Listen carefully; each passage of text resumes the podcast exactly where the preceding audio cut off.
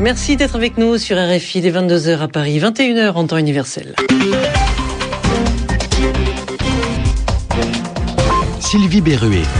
Bonsoir à tous, c'est l'heure de votre journal en français facile présenté ce soir avec Marie Normand. Bonsoir Marie. Bonsoir à Sylvie, bonsoir à tous. En Égypte, le gouvernement tente de calmer la colère des manifestants. Aujourd'hui encore, les pro-Moubarak et les anti-Moubarak se sont affrontés sur la place du Caire.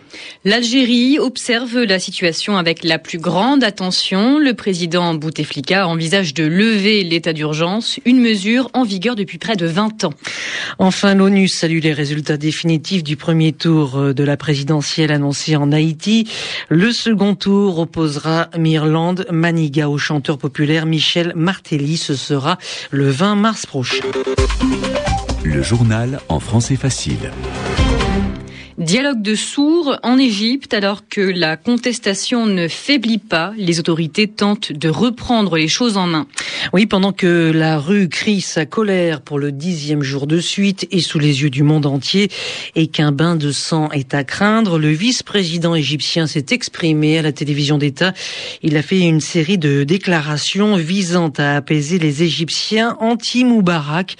Et pour euh, Omar Souleyman, les violences sont le résultat d'un complot. À l'intérieur des jeunes, il y a des groupes qui ont leur agenda propre, leur programme propre.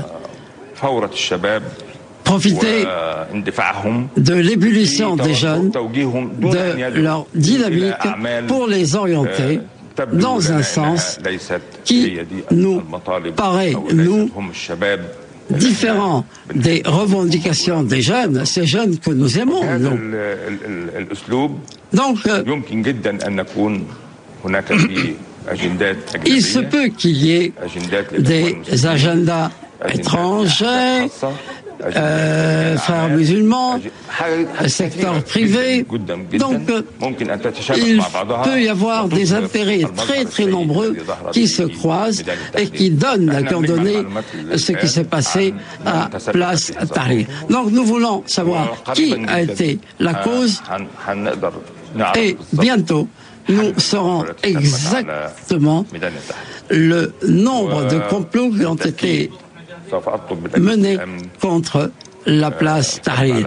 Le vice-président égyptien Omar Souleyman qui annonce par ailleurs qu'il ne sera pas candidat à l'élection présidentielle de septembre. Il a également annoncé que le fils de Moubarak, Gamal, ne sera pas candidat à la succession de son père.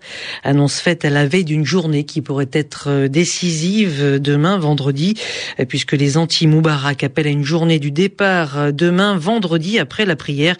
Et enfin, Hosni Moubarak, le président, affirme à la télévision américaine ABC qu'il aimerait démissionner, mais que c'est impossible par crainte de laisser le pays dans le chaos.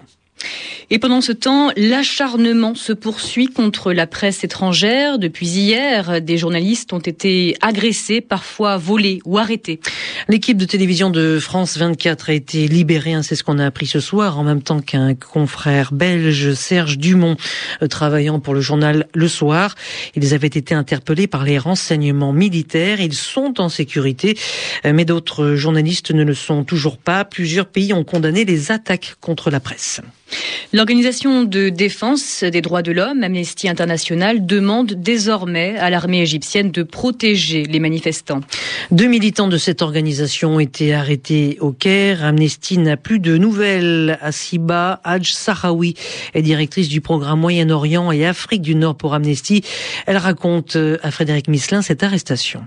Deux de mes collègues se sont rendus dans les locaux euh, d'une organisation égyptienne de défense des droits de l'homme, euh, locaux dans lesquels beaucoup des militants se retrouvaient depuis le début des manifestations. Mon collègue m'a appelé pour me dire qu'il se trouvait au pied du bâtiment des militaires en uniforme avec le, un insigne de la police sur le bras. Il m'a ensuite envoyé un message pour me dire qu'ils étaient entrés dans les locaux de l'organisation et qu'ils avaient demandé à tout le monde de se coucher au sol.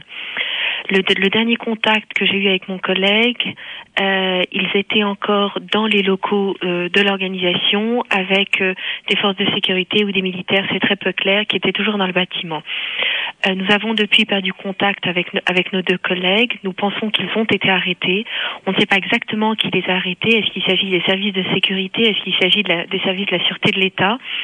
Nos collègues ont été arrêtés avec près d'une trentaine de militants égyptiens de nombreux journalistes nous ont raconté qu'ils euh, ont été arrêtés eux-mêmes, fouillés, leur équipement a été saisi. Euh, les autres militants des droits de l'homme qui n'ont pas été arrêtés semblent vouloir se cacher maintenant parce qu'ils redoutent cette vague de répression qui semble s'abattre sur le pays. Asibaraj Sarawi d'Amnesty International sur RFI. Karim Émile Bittard est chercheur à l'IFRIS, l'Institut français des recherches internationales et stratégiques. François Mazet lui a demandé à qui profite la violence en Égypte. Je pense que le régime espère faire croire qu'il existe un clivage. C'est une technique assez classique à laquelle on recourt les régimes autoritaires qui se sentent menacés.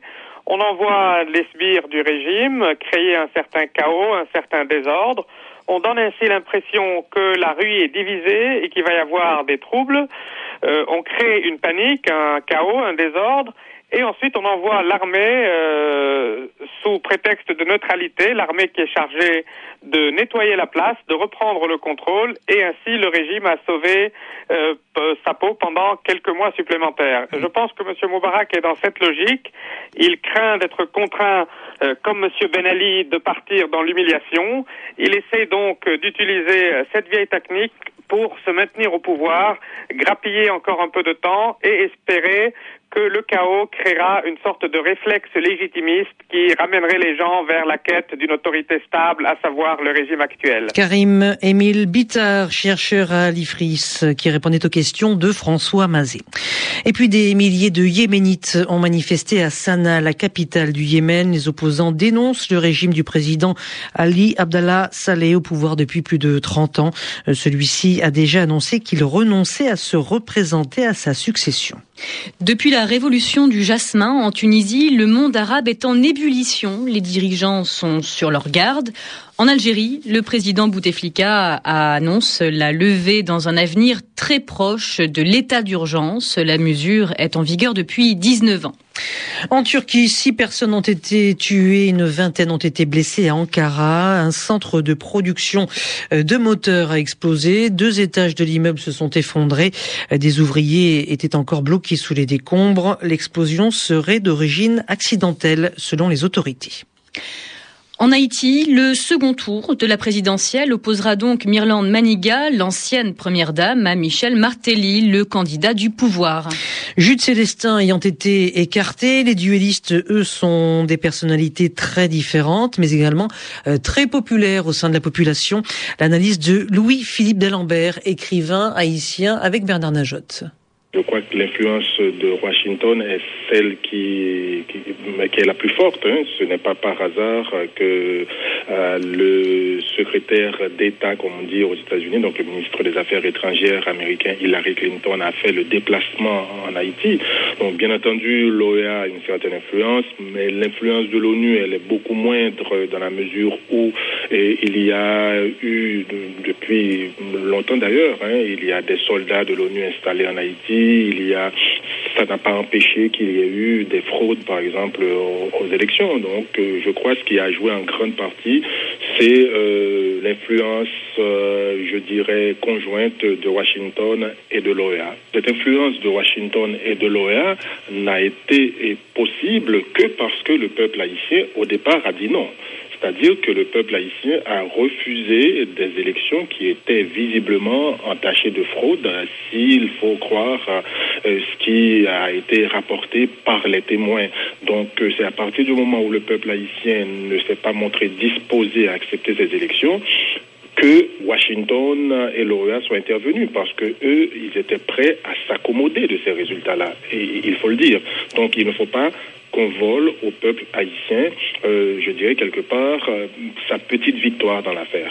Louis-Philippe d'Alembert, les hommages se multiplient après l'annonce de la disparition du poète et écrivain antillais Édouard Glissant, mort à Paris aujourd'hui. Il avait 82 ans, né à Sainte-Marie dans le nord de la Martinique. Il avait obtenu le prix Renaudot en 1958 pour le livre La Lézarde. C'est la fin de ce journal en français facile. Merci à vous de l'avoir suivi. Merci Marie Normand. Bonne soirée. Bonne soirée à tous.